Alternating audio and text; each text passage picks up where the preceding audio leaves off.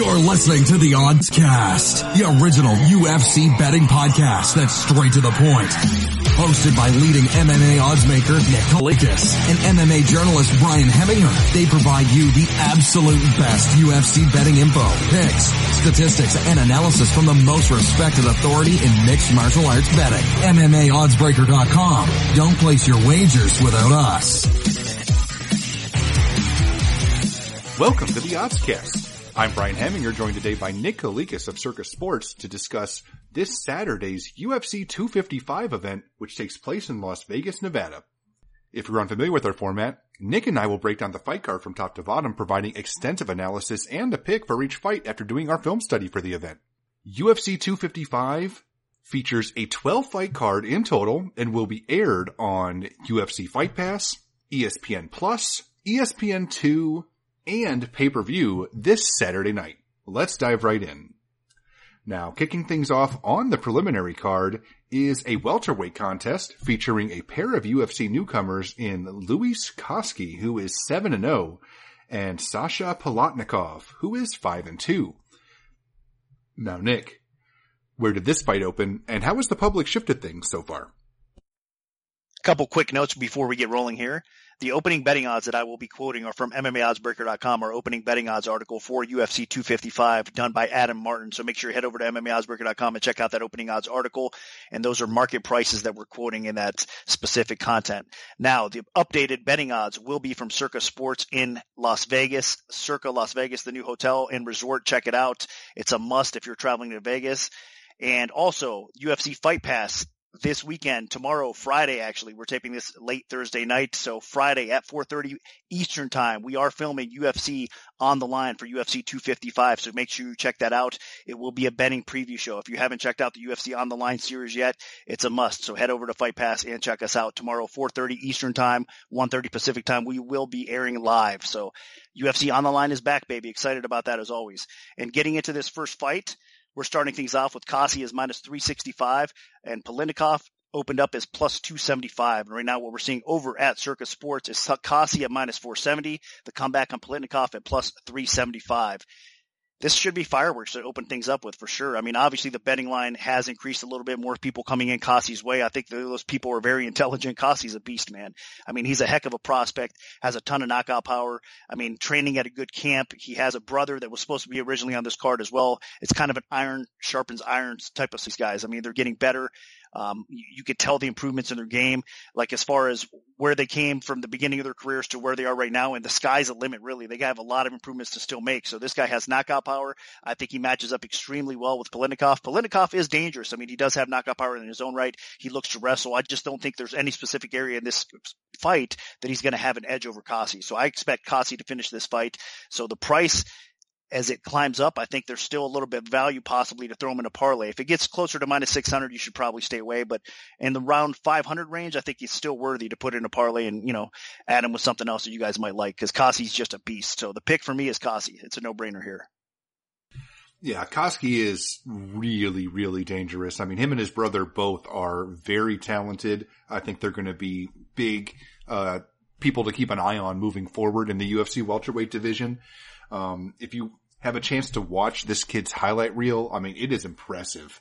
I think, uh, out of his seven career wins, six of them have been in like 90 seconds or less. I mean, it's just nuts. Uh, he just destroys people. So it makes it easy to go and do film study on him, but also difficult because you don't learn a lot. Um, but uh, what you do learn is that this guy is ferocious and very, very, very dangerous, very powerful, uh, good striker, um, very, very good killer instinct as well. Um, and then he did it as well on his, uh, contender series fight, you know, finishing Victor Reyna in just 72 seconds. So, I mean, this kid can take people out. Um, now Palatnikov, you know, he's no chump. I mean, uh, he's gone uh, five and one in his last six fights, and the only loss was to a guy that just had an impressive UFC debut, uh, Laziz. So, uh, you know, this guy is talented. Uh, Palatnikov will have uh, a slight reach advantage here.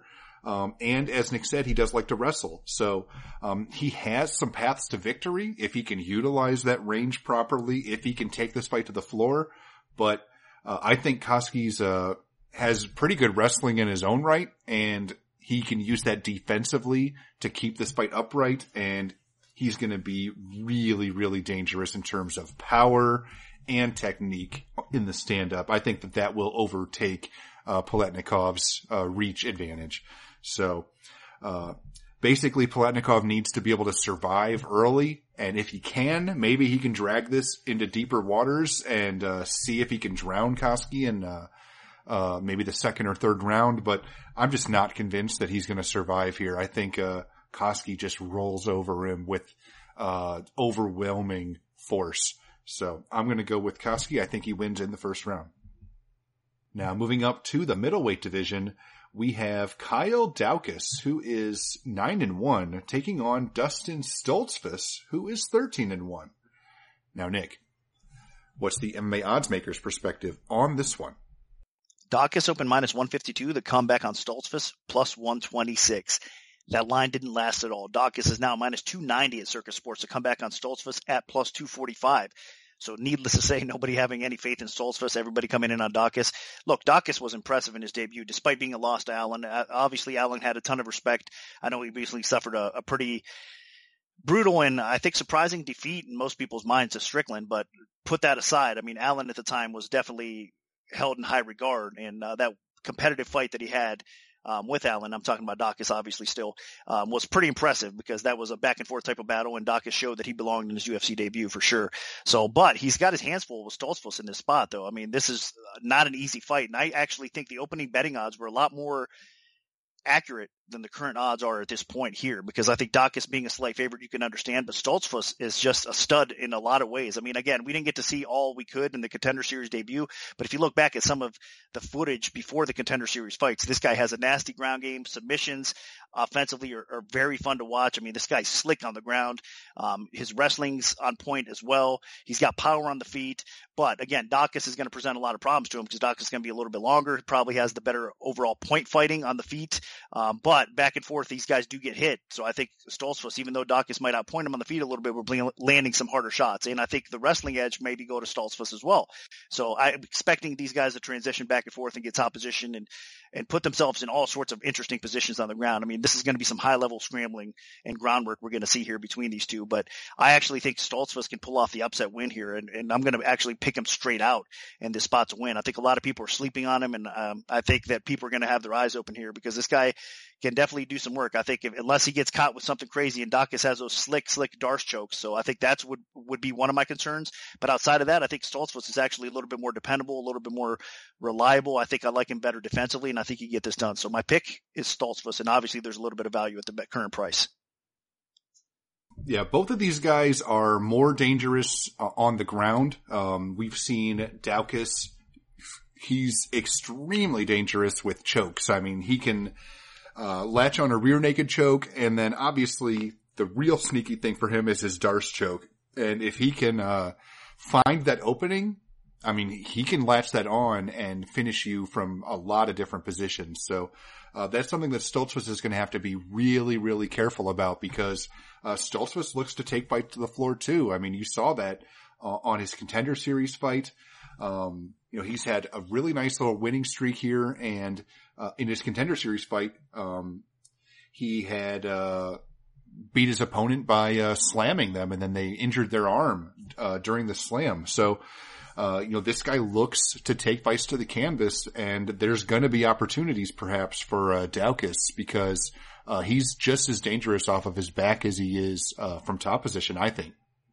Now, on the feet, I think. Uh, Daukaus is a little bit better than Stoltzfus, and but Stoltzfus does have a little bit better wrestling. So the path to victory is there for Stoltzfus if he can take this to the floor, avoid the real bad spots that Daukaus potentially could put him in, and hold top position. I do not think Stoltzfus can finish Daukaus. Um, uh, I also do think that Stoltzfus has a little bit more power than Daukaus, but um, he just does not have very good footwork on the feet. Um, I don't think uh, his technique is quite there on the feet, so I can see uh, Daukaus getting the better of him in the stand up. So on the feet, I think Daukaus has the edge, and I think Daukaus is the slightly better grappler, maybe not wrestler, but grappler. So I'm going to go Daukaus, but I think this is really competitive, and I think I, I totally agree that the value is on Stoltzfus with uh, how far the the betters have gone in Daukaus's direction. But Daukaus is going to be my pick. Now, dropping down to the welterweight division, we have Alan Jouban, who is 16 and 7, taking on Jared Gooden, who is 17 and 4. Now, Nick, where did this fight open, and how has the public shifted things so far? Jouban minus 145, Gooden plus 125. That was the opening line. Right now over at Circa Sports, we have minus 150 to come back and Gooden at plus 130. So line staying pretty steady. It's been bouncing back and forth a little bit. I mean, you have an aging veteran like Jouban, who is the, simply the better fighter across the board here. I mean, there's no question about it. I know Gooden presents some problems with his wrestling. He does have some power in the feet as well. Um, so you have to respect that. But I think Jouban has faced much better competition throughout his career. Jouban is the far better striker in this spot. I think he's more versatile. I think he's the more clean and technical striker on the feet as well. I think he's got a better shot at getting the knockout win here as well. But Jouban is 38 years old, if I'm not mistaken. His chin has been checked a few times. You can't exactly trust it at this point of his career. And Gooden does present that kind of knockout power that you have to be concerned about a little bit. So Gooden entering his UFC debut here. I mean, he's officially signed. He was going to step in on short notice not too long ago. So you got to respect him and take your hat off for that for sure. Um, anybody willing to step in and, you know, on short notice in a few days rest and, and fight a high level opponent in the UFC, you have to respect. So that said, I think this is just a bad stylistic matchup for uh, Gooden here. If he can't knock Jouban out, he's not going to beat him on the scorecards. And I think Jouban probably gets rid of him and gets him out of there. So I think it's a favorite or pass situation. And I have to pick Jouban here in this spot. So I just don't think Gooden is quite ready for him. But again, I mean, you have to respect definitely the power and the problems he could present here to an aging and possibly declining Jouban. But Jouban has shown some life his last few fights, and he hasn't exactly been an awful fighter. So I think he's got enough left in the tank to get this W here. So I'm going to pick Jouban. And I'm right with you. Uh, the only thing that really scares me here are two things, actually. Uh, a, Jouban has not fought in 19 months.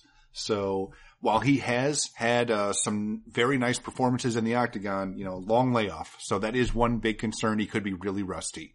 Uh, and B, Jouban's chinny. I mean, uh, we've seen it, him fight, uh, lesser opponents that are less skilled in terms of overall MMA ability, and he's been knocked out or hurt by them. Uh, you know, Niko Price is a good example. You know, that guy's knocked out a lot of people that had better technique than him.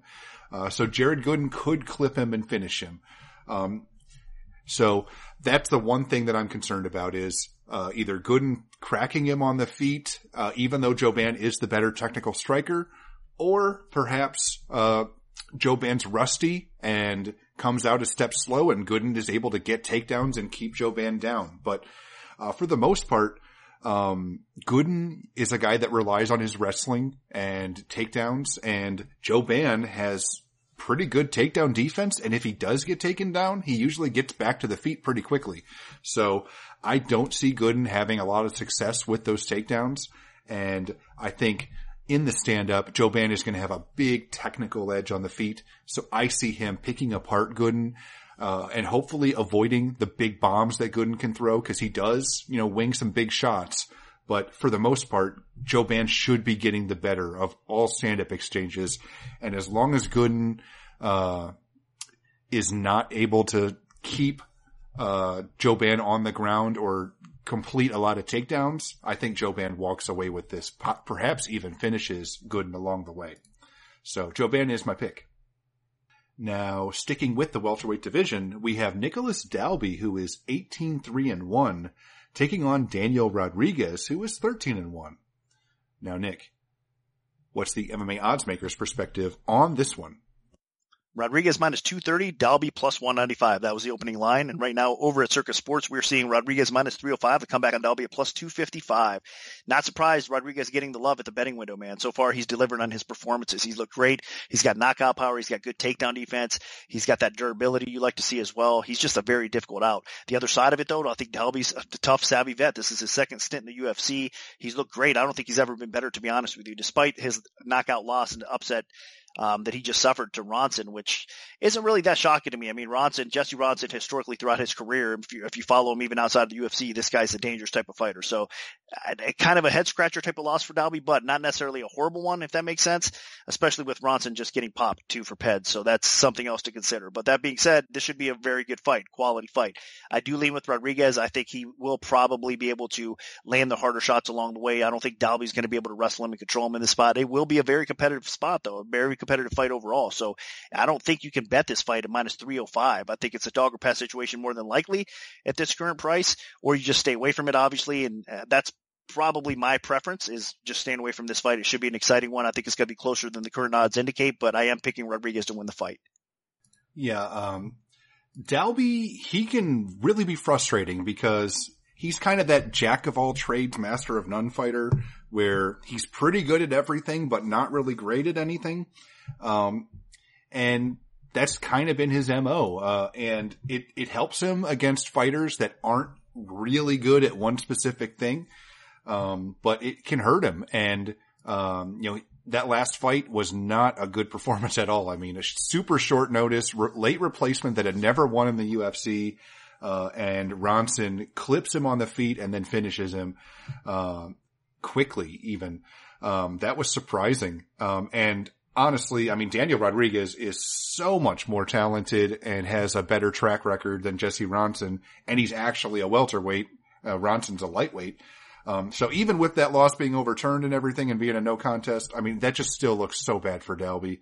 Um, I think his chin is a question mark at this point. Uh, Dalby's submission defense might be a question mark if, uh, Rodriguez can put him in a bad spot. Uh, Rodriguez is very dangerous. I mean, this guy is on an absolute roll right now. Um, he has beat some really good fighters along the way with, uh, you know, finishes against Tim Means and Dwight Grant. Um, I mean, this guy is ferocious and, uh, and while he did get clipped, uh, against Dwight Grant and he got hurt, um, I don't think Dalby really has that same type level of power. So I'm not really concerned about that. I think, uh, most likely happens here is, uh, Grant hurts Dalby at some point or Grant, uh, puts Dalby in a bad spot on the ground at some point. So I think, uh, Rodriguez has a good chance of either winning a decision just by being the, the more aggressive fighter against Dalby. I think Rodriguez can finish Dalby with the strikes, and I think Dalby perhaps could get finished uh, with a submission. So uh, I really like Rodriguez's chances here, so I'm going to go with Rodriguez. Now, dropping down to the women's flyweight division, we have Antonina Shevchenko, who is 8 and 2, taking on Ariane Lipski, who is 13 and 5. Now, Nick, where did this fight open, and how has the public shifted things so far? Lipski minus 110, Shevchenko minus 110, exactly a pick'em type of fight. That was the opening price. But since that time, Shevchenko has been the more popular betting uh, person at the window, actually. I mean, a lot of people giving her support, believing she is a better fighter in this spot, not a lot of love for Lipski. I mean, I think stylistically speaking, you have to lean a little bit more towards Shevchenko because I think she is a more savvy, put together, defensively sound fighter in most cases. She did get exposed by Chookagian on the ground after we've seen her uh, kind of on the rise and get better. You could tell the work that she's doing with her uh, her sister, the champion Valentina, has definitely paid off because she is getting better. But there's still some weakness and flaws in her game, as Chookagian kind of obviously brought out.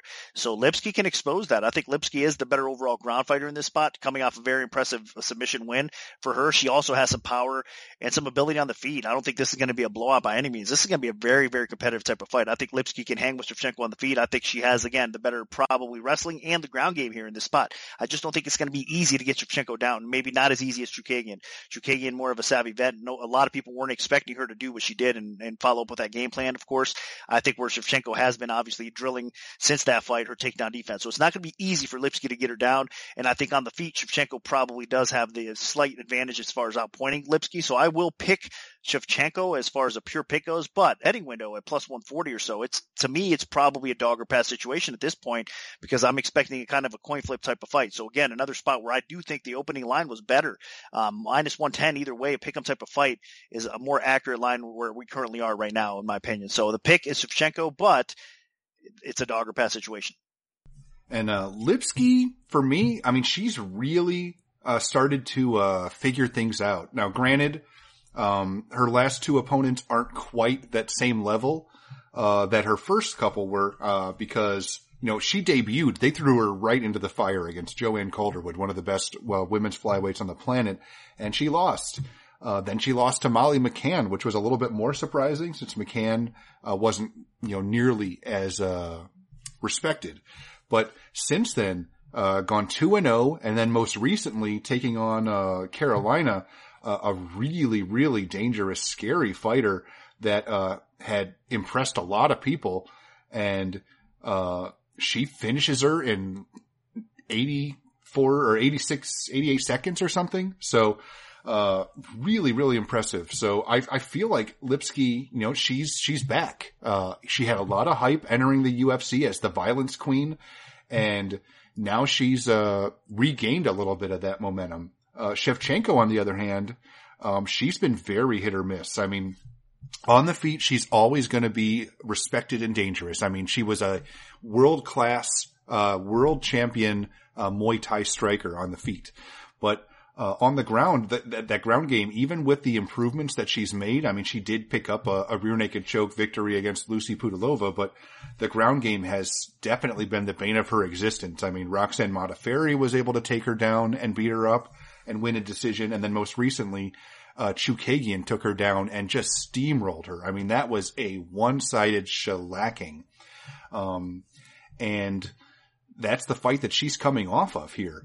Uh, so yeah, this is her next fight. And Lipski, on the other hand, has showcased uh, some pretty good ground skills. I mean, that last performance, that knee bar against Carolina was scary. I mean, she made her opponent scream. So, um, I think Lipski definitely is somebody that you need to be uh, paying attention to right now. Now, if this fight is forced to stay standing for three straight rounds, uh, I'm I'm going to go with Shevchenko. But um, with it being an MMA fight, uh, Lipski is not a, an embarrassment on the feet. I mean, she has some power. Uh, Shevchenko, you know, as dangerous as she can be, she doesn't have a ton of stopping power on the feet. Now, maybe if she knows her opponent's not going to look to take her down, then she can commit a little bit harder to her strikes and she'll be more dangerous. But, um, with the threat of the ground game, I don't think Shevchenko can kind of go full bore on the feet. So I think Lipski, you know, she has some pop on the feet as well. I think Shevchenko is going to have to respect her on the feet. And if this fight goes to the floor, you have to favor Lipski. I mean, she just has a more dynamic ground game. Um, she doesn't have amazing wrestling, so I don't know if she'll be able to get this to the floor easily. But, uh, you know, judging by how badly Shevchenko got dominated by Chookagian, who doesn't exactly have the best wrestling, uh, I think there's a really good chance Lipski can do it. So, I'm going to go Lipski. I'm going to side with the underdog here. I think, uh, on the feet, yes, Shevchenko will get the edge, but there's a chance that Lipski could submit her and there's a chance that Lipski can just control the ground game. So, uh, I think that Lipski does not get completely blown out on the feet and then she makes up for it with her ground game. So I'm going to go with Lipski. Now, moving on and moving up to the middleweight division, we have Joaquin Buckley, who is 11 and 3, taking on Jordan Wright, who is 11 and 0. Now, Nick, what's the MMA odds maker's perspective on this one? Buckley minus 182, Wright plus 151. That was the opening line. Now Buckley is minus 240. The comeback on Wright plus 205. Another spot where Buckley hype at an all time high right now since he got that masterpiece performance, that knockout win over Impa, man, that was just a beautiful spinning back kick.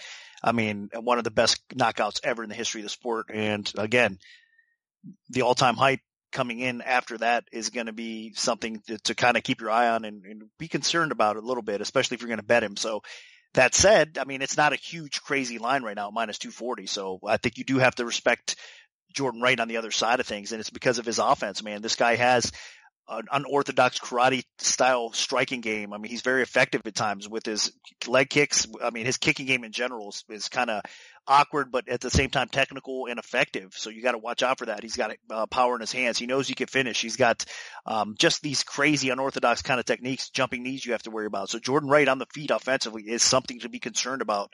And if you're Buckley, you can't sleep on him for sure because he can put you to sleep. That said, I think Buckley is more durable. If you look at Wright's performance on Dana White's contender series, he got smoked in that fight. So that is kind of a head scratcher. And I mean, Buckley has a path to victory here, obviously. I think he's a little bit more durable and more defensively sound than Wright is. And I think he can probably hang in there, weather the early storm from Wright and, and maybe finish him off, um, as the fight progresses as well. So this fight, I doubt goes to the scorecards, obviously. I mean, there's too much firepower offensively, but the, the dangerous part is for me here, I wouldn't exactly be that confident in Buckley just because he came off that outstanding performance. I mean, Wright is dangerous enough that he could put Buckley to sleep as well. So at the betting window, you have to be cautious. I am going to pick Buckley, but this is kind of a tricky fight to bet. So be careful out there if you are betting this one. Yeah, this one's interesting. I mean, both guys are really dangerous on the feet. Both have a lot of power, um, and both have been knocked out. Now, granted, Wright is 11 and 0 with that no contest, but I mean, he got crushed in 40 seconds on contender series by Anthony Hernandez uh, failed drug test turned it into a no contest. Buckley, on the other hand, um, he did get blasted uh, by Kevin Holland. So um, both these guys have been knocked out, you know, pretty ferociously. So there's a potential that the first guy that connects with something really solid is going to be the winner. Um, that being said, uh, I feel like it's going to be uh, Buckley that gets the the better end of this. Um, Wright had a nice debut there against Villanueva, just steamrolled his opponent and forced the fight to be stopped by cuts in like 90 seconds. I mean, that's impressive.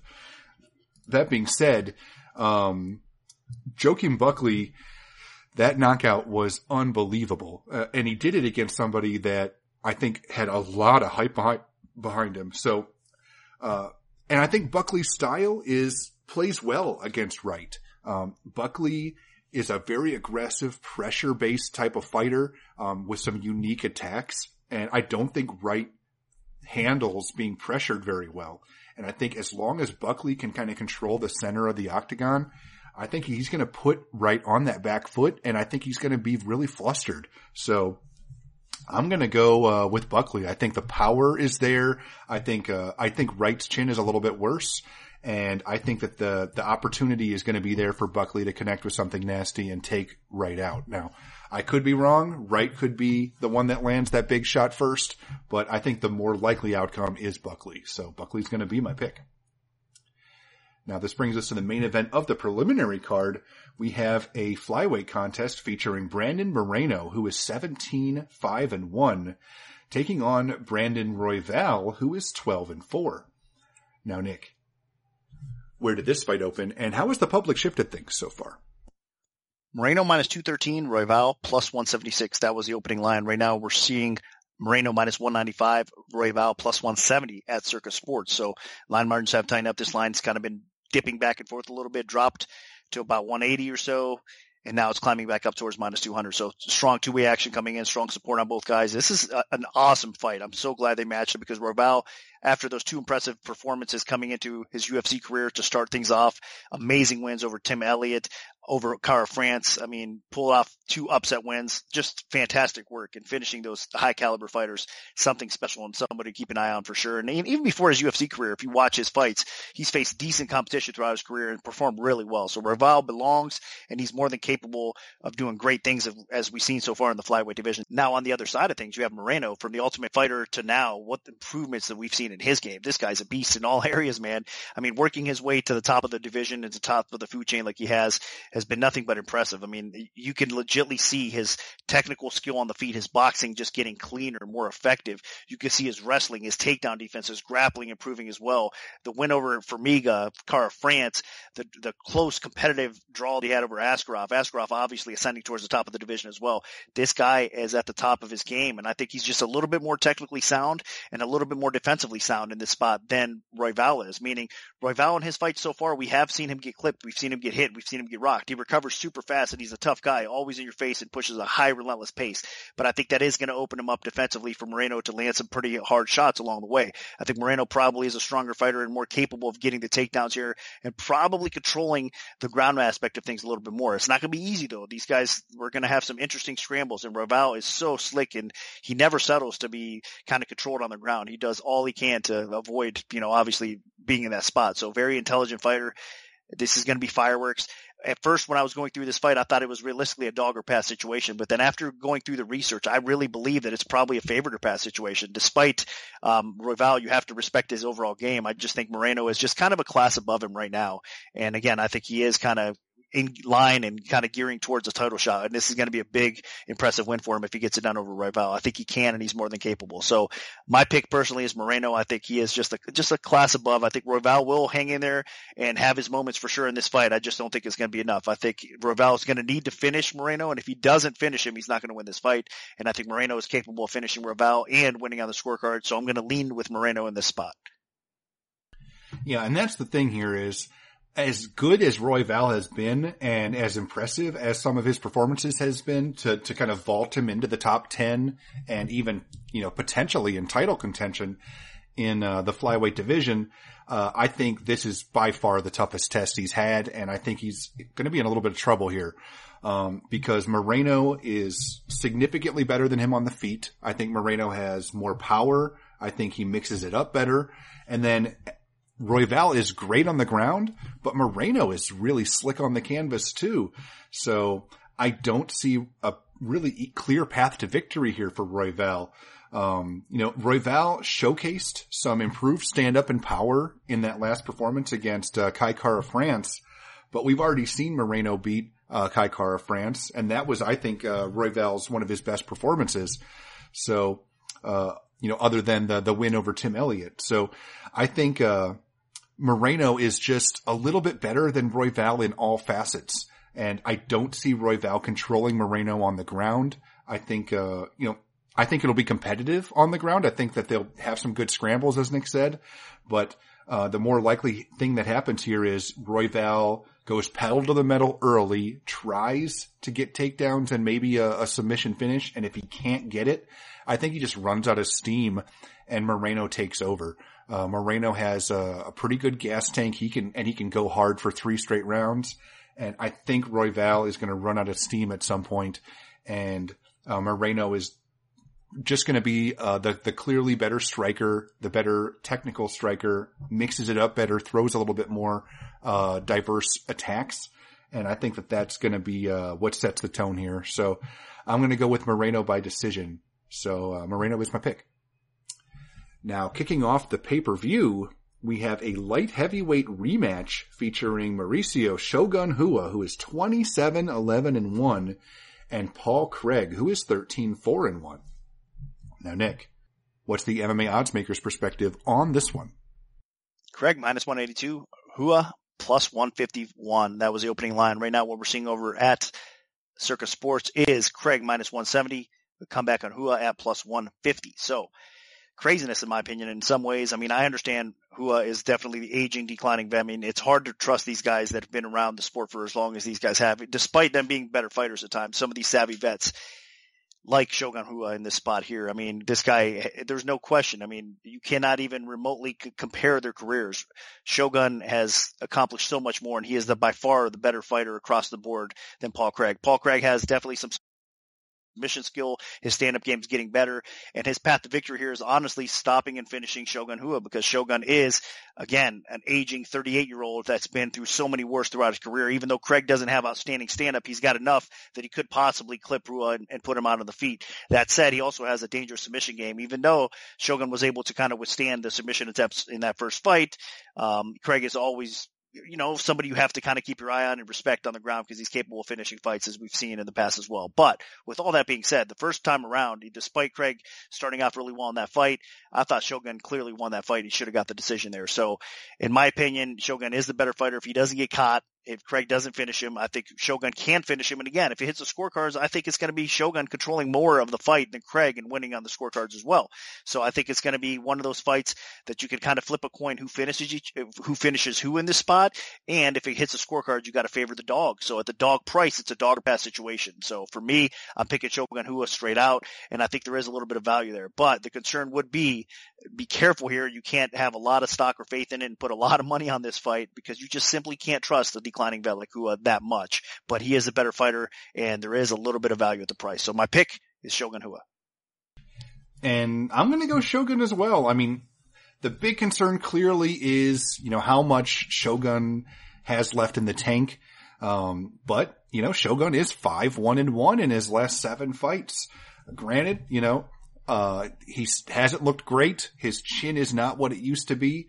Um, but there's potential there. Uh, I mean, he should be the better stand-up fighter. Clearly, I mean, he's got a history. You know, he's one of the better stand-up fighters ever at 205. He doesn't not not saying that he still has that same ability, but I mean, the potential is there. And Paul Craig, you know, he's got some pop on the feet, but he's clearly not as good of a striker as Shogun. That being said, you know, Shogun's been caught by lesser strikers before, and it could happen. Um, on the ground, Craig is a very, very dangerous submission artist. Um, and, you know, he is the better ground fighter, but Shogun was able to get takedowns and survived in, you know, top control against him in the past. Uh, even though Craig is capable of putting in, uh, you know, that nasty, uh, triangle choke or, you know, a guillotine and Shogun has been submitted before by Chael Sonnen. So it could happen. So I'm going to play devil's advocate that Paul Craig absolutely can win this fight. Uh, he could knock Shogun out. He could uh, submit him. He could potentially even just grind out a decision somehow uh, if Shogun, you know, is kind of tentative.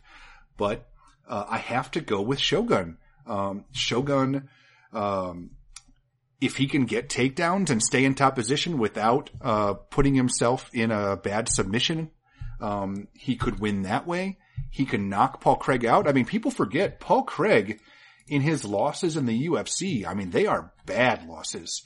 Uh, I mean, he's had four losses in the UFC and every one of them has been a first round finish. Uh, Tyson Pedro blasted him with elbows from top position in a, in the first round. Khalil Rountree knocked him out in the first round.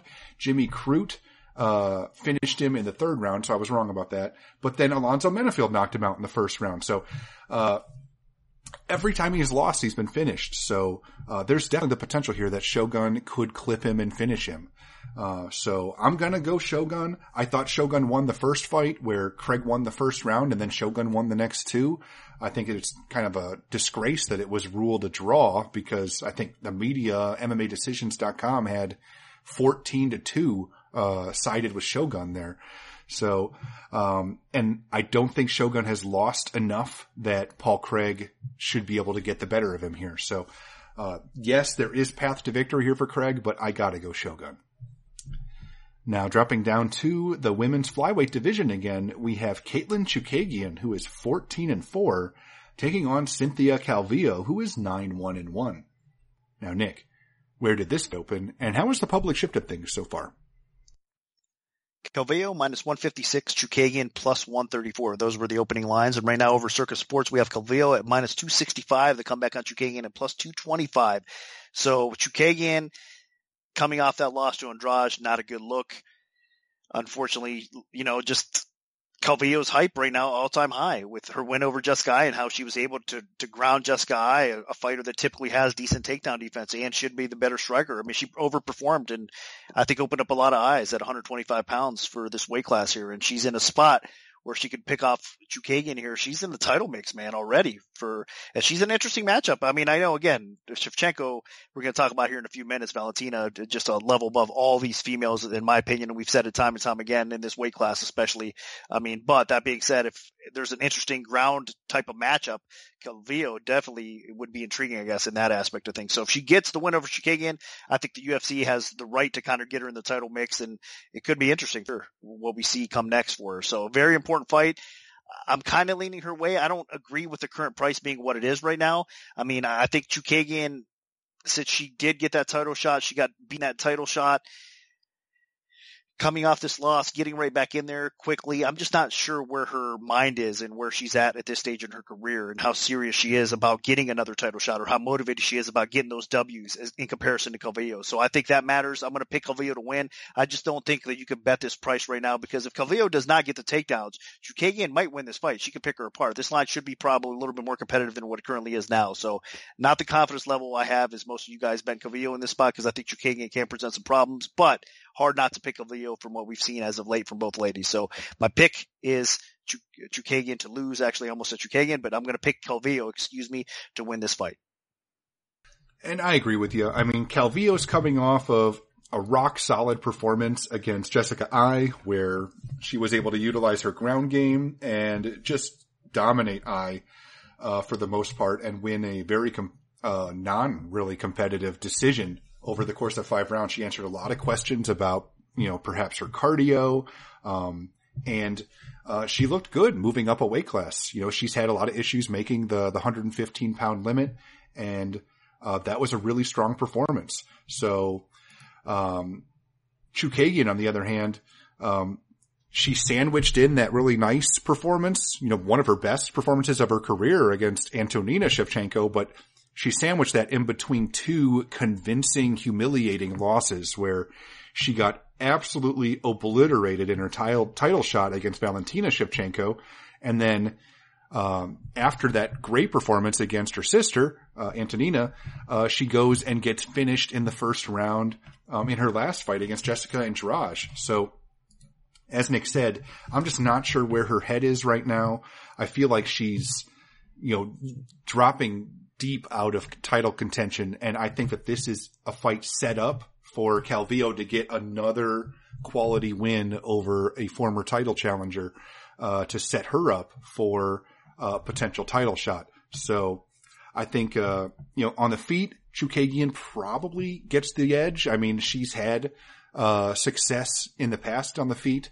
Um, and she should be the better striker, but I just don't see her keeping this fight upright for significant, uh, periods. I think Calvillo gets this to the floor. And while Chookagian does have a good ground game, I don't think it's as good as Calvillo's. So I'm going to go with Calvillo. I think that she controls the ground and I think on the feet, even though Chookagian is the better technical striker, I think Calvillo can pressure her kind of like she did against Jessica Eye. I mean, even in the stand up, Jessica Eye really struggled a little bit to really control that, the stand up because, uh, Calvillo was putting some good pressure on her. So I'm going to go with Calvillo. I think the stand up will be competitive and Calvillo gets, dominates the ground. So, uh, my pick is Calvillo.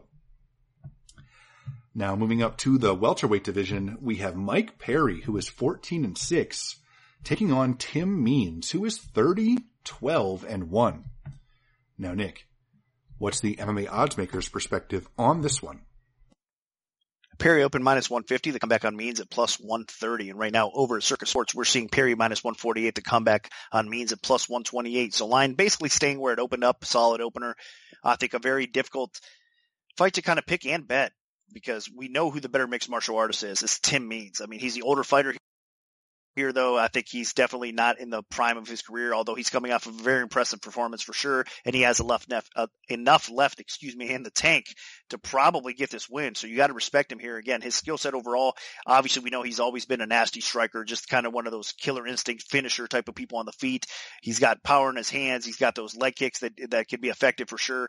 Um, he utilizes that clinch work well. He has nasty knees and good timing with them as well. So, and then on the ground, of course, is his path to victory really over Perry. If he can out wrestle Perry, get him down, obviously he's going to look for submission and probably get position and finish Perry on the ground. So Means is the more well-rounded and better mixed martial artist. But Perry has shown some improvement, man. I know there, like his personal life and there's a lot going on that none of us really know exactly what he's thinking and what his mindset is. I mean, his interviews kind of show some of it, but again, we can't really depend on a lot of that. I think that's one of the most difficult parts of the um, Perry dissection here in this spot is is really believing on how well he's training and preparing for these fights. But what we've seen in the octagons thus far, I mean Perry does have some talent, man. I mean obviously on the feet he's got that knockout power. He's not a sloppy fighter. He does like to get in brawls and he's very effective when he does so. On the ground he's got decent wrestling, so he's got decent takedown defense and his ground awareness seems to be getting a little bit better. I mean that Gall performance at, at times when he was on the ground, I was definitely kind of cringing, thinking, "Oh man, he's going to make a mistake," but he was able to survive some interesting moments there. So I think that's a plus for him. So in this spot here, if he's able to keep this fight upright, I think he is the more durable fighter of the two, and he has that knockout power, so he could finish Tim Means. It's just difficult at the betting window again because Means is capable of finishing this fight and he's a better mixed martial artist. So, eh, eh, you know, one of those spots that I think is probably a dog or pass situation, but I have to actually pick Perry because I think I trust his durability. And I think he could probably knock Means out along the way if he fights kind of smart and disciplined, which is always a, again, a question mark when you're considering Perry here in this spot. So my pick will be Perry. But I don't know if I could lay minus 150 basically on this spot right here over Tim Means. I don't think that's probably the smartest way to go. And I'm going to go the other way. You know, Nick said uh, it that Tim Means is the better uh, mixed martial artist, the more well-rounded mixed martial artist, and I think that that's going to come into play here. Um, Mike Perry is uh, a, an aggressive finisher. He's got a lot of power, but I think on the feet, Tim Means actually might be more technical. Uh, Means has showcased some great striking in the past. Now he's been clipped and he's been finished. Um, but, uh, I think that he has, uh, some really good, uh, performances still in the tank. Uh, you know, he had a nice showing against Star Staropoli. Um, he had a great showing against Thiago Alves. Now, uh, and honestly, against Niko Price, he was looking amazing in that fight. He was clipping Niko Price. He was blasting him and then he just got caught, uh, you know, coming in a little too aggressively. That could happen here. Um, but I think, uh, that on the feet, this is going to be a lot more competitive than people think. I think on the feet, this is going to be a, a slobber knocker. I think both guys have the potential to knock each other out. Uh, I think Perry does have a little bit more pure punching power, but I think Min, Means will be throwing with more volume. I think Means has a little bit better technique, and I think Means is training better right now as well. I mean, clearly. Um, and on the ground, Perry does have some decent wrestling, but I think Means is much better in terms of submissions. So, uh, I think if this goes to the floor, I favor Means. And on the feet, I think this is going to be anybody's game. So, in terms of pure ability, I have to side with Tim Means here. I think that he's fighting at a high level. And you got to remember, Mike Perry, you know, he was that win over Mickey Gall. It, you know, Mickey Gall is somebody he should be beating um, especially if he can avoid uh, getting submitted, which he did. So uh, b- before the Mickey Gall um, victory, you know, he got knocked out by Jeff Neal, and then he uh, lost a decision to, to Vicente Luque. So you know, it's not like he's having great performances. Um, I mean, he's coming off of one win. So I think, uh, you know, Tim Means has fought better against better competition and I think that uh, Tim Means is going to get the win here. I think Tim Means could get a submission. I think Tim Means could win a decision. I think Tim Means could win by knockout. And I think Mike Perry can only win by knockout. So I'm going to go with Tim Means. Now this brings us to the co-main event of the evening in the women's flyweight division. We have a championship bout featuring champion Valentina Shevchenko, who is 19 and 3, taking on challenger Jennifer Maia, who is 18, 6 and 1. Now, Nick, where did this fight open and how has the public shifted things so far? Shevchenko opened minus 750. The comeback on Maia plus 550. And right now, what we're seeing over Circa Sports is Shevchenko minus 1700. The comeback 1050 on Maia. So needless to say, price skyrocketed market wide. We opened it at like 1200 ish, uh, actually Circa Sports. So we didn't open it at minus 750. We dodged a bullet there a little bit. I mean, obviously Shevchenko, pound for pound, the best female fighter on the planet, in my opinion. No disrespect to Nunes. I mean, Nunes has two wins over Shevchenko, but I still believe that Shevchenko is the better and more skilled mixed martial artist overall. And I think the size was a big, big factor there. Not taking anything again away from Nunes. She deserves to be in the conversation for sure, but I just think Shevchenko is the best female fighter on the planet. And I don't see an area where Maia is better than Shevchenko, but I do respect Maia. I think she's a tough, tough physical lady that comes to fight every time. You know what you're getting. Her game continues to improve because she's putting in all sorts of hard work. And I think she can be competitive at times in this fight with Shevchenko and she can hang in there and do really well.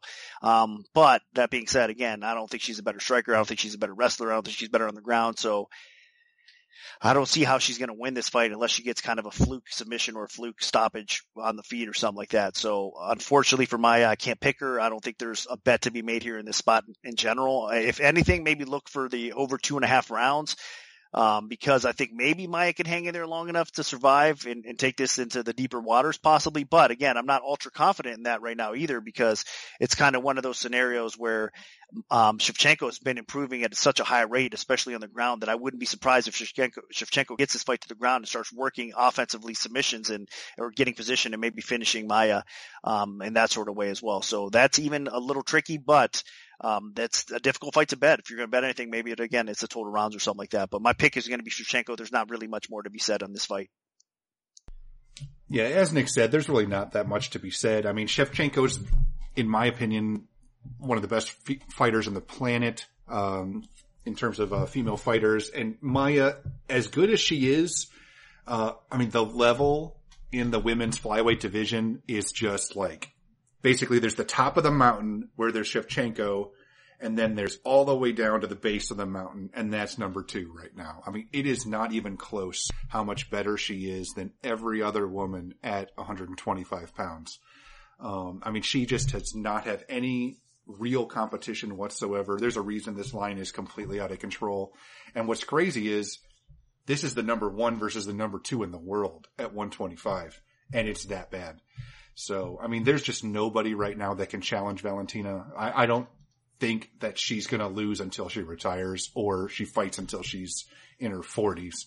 So, uh, you know, there's just nobody right now that can challenge Valentina. She is so much better than Maia on the feet and on the ground.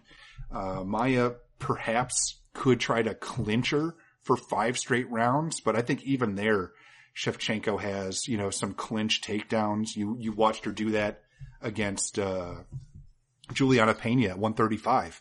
Uh, just ragdolled her from in the clinch. So I think even there, you know, Shevchenko probably is better. So there's just nowhere that I see Maia having an edge. I don't see her submitting, uh, Shevchenko. I just think this is going to get ugly.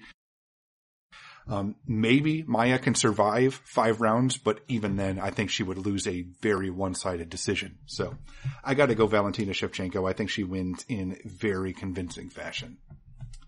Now this brings us to the main event of the evening. In the men's 125 pound division, we have the champion Deiveson Figueiredo, who is 19 and 1, taking on challenger Alex Perez, who is 24 and 5. Now Nick, What's the MMA odds makers perspective on this one? Figueiredo minus 210, Perez plus 180. That was the opening line. Right now, currently at Circa Sports, we are seeing Figueiredo minus 270, the comeback of Perez at plus 230. So needless to say, everybody respecting Figueiredo in this spot. Hard not to, man. This guy's been a beast. His two performances over Benavidez, how he just destroyed him in his last fight. No respect at all um, when facing a legend like Benavidez. I mean, this guy right now in Figueiredo, he's ascending at an all-time level, like meaning his confidence is at an all-time high and he rightfully so. I mean, his mental game's where it should be. He's kind of cocky in some ways, but deservingly. I mean, he's been destroying his competition. And again, especially coming off two brutal wins and finishes over Benavidez. I mean, how could you not be that confident? His ground game continues to get better. His takedown defense continues to get better. And the best part of his game is obviously on the feet. This guy's a technical brawler type of fighter that just has that killer instinct. And now, I mean, like I said, it's kind of scary for the rest of the division because he knows what he could do.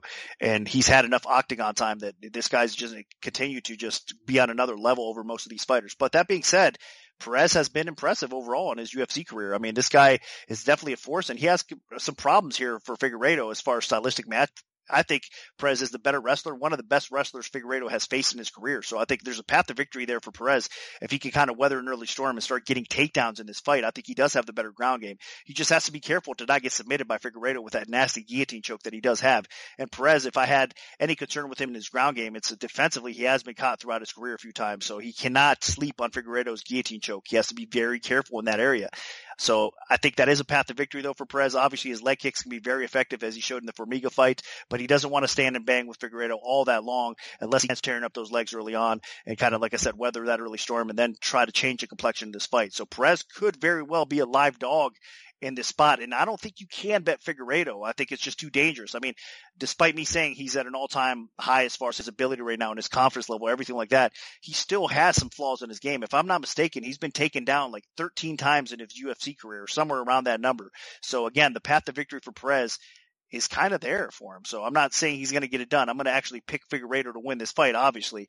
But at the betting window, it is probably a dog or pass situation. It's just one of those things that you have to be concerned. Figueiredo might go out there and just destroy Perez in the first round. I mean, for me, again, another hesitation with Perez is that loss that he had to Benavidez. Benavidez went out there and just destroyed him in the first round as well. So not a good look for me. I mean, that kind of does give me a little bit of pause, but outside of that, you take that away. Perez has shown us that he's more than capable to compete at the highest level in the UFC and he's earned this title shot. So, so he could be live here. I mean, it's like I said, it's kind of up to you guys to discern, determine. I would, I would probably go back and watch footage from both of these guys and kind of decide um, from there. So it's really up to you guys which way you're going to go with this fight. Again, I could kind of see either way and understand why people would favor Figueiredo in this spot and think that he is worthy of a bet, but I could also see the other argument on the other side of it with Perez having a little bit of value as well. So for me, I'm going to pick Figueiredo, but I would not lay the chalk in the spot. What's really interesting for me is, you know, MMA math, you really can't solve this fight with MMA math because yes, uh, Alex Perez lost to Joseph Benavidez, who Deiveson Figueiredo defeated twice in a row to claim the, the title. But, you know, Deiveson Figueiredo lost a decision to Formiga, getting taken down repeatedly, and Alex Perez just finished him by leg kicks in the first round this past June. So, you know, they kind of both have one up on each other with uh, their only UFC losses having uh, finished the guys that beat the other guy. So, uh, that's really, really interesting. That being said, uh, Alex Perez's loss, I feel, is worse because Benavidez didn't just beat him like uh, Formiga won a decision. Uh, Benavidez finished him, and he finished him convincingly. I mean, Perez, you know, he kind of got finished multiple times in that fight before uh, Benavidez, you know, the ref finally stopped it. So uh, I feel like Perez is a little chinnier, um, and Figueiredo, if he clips him, you know, it's over. Um, that being said, uh, Perez has showcased some really interesting skills that could help him win this fight. I mean, Figueiredo can be taken down. Uh, we've seen that quite a bit. So if Perez can get that ground game going, this gets interesting in a hurry. If uh, Perez can utilize those leg kicks that he used to defeat Formiga, uh, he could really do a number on Figueiredo's legs and slow him down. Uh, Perez also does have a lot of power. We haven't really seen Figueiredo in a lot of trouble on the feet yet, but you know, maybe he just hasn't fought the right guy. So, you know, this is still a really interesting fight, but, um, you know, while there are paths to victory here for Perez with his ground game, with his power, with his leg kicks, um, I still have to go with Figueiredo. It seems like this guy is just getting better and better every time we see him. Um, you know, his, his ground game is getting better in terms of defending, uh, on the ground. I think it, the, the times he gave up takedowns were a little bit earlier in his UFC run. And now we're seeing him, uh, finish, uh, his opponent with a rear naked choke like Tim Elliott, a good, a good wrestler. Uh, we saw him, you know, hurt Joseph Benavidez repeatedly and then finish him with a rear naked choke. Um, we're seeing him, uh, stuff some more takedowns. We're seeing him, take on uh, a good fighter with a good ground game in Pantoja and win a decision. So, you know, he is taking on some really good fighters and defeating them convincingly. So, um, I'm going to have to go with uh, Figueiredo here. I think that he does stay upright for the most part. He avoids the the really big shots, and I think that he lands the big ones of his own. I don't think Perez has the durability to withstand those shots. So I'm going to go with Figueiredo, and I think uh, he does knock out Perez at some point. So Figueiredo is going to be my pick. So that'll do it for our full event breakdown for UFC 255. Now, if we have any free bets to give out, make sure to check out MMA OB Premium on Twitter because that's where we'll post them first. We also have a free bet section on MMAOddsBreaker.com uh, with all free bets available from any of our handicappers. So remember to check out MMA Oddsbreaker Premium. Good luck everyone, and hopefully the betting gods are on your side this weekend.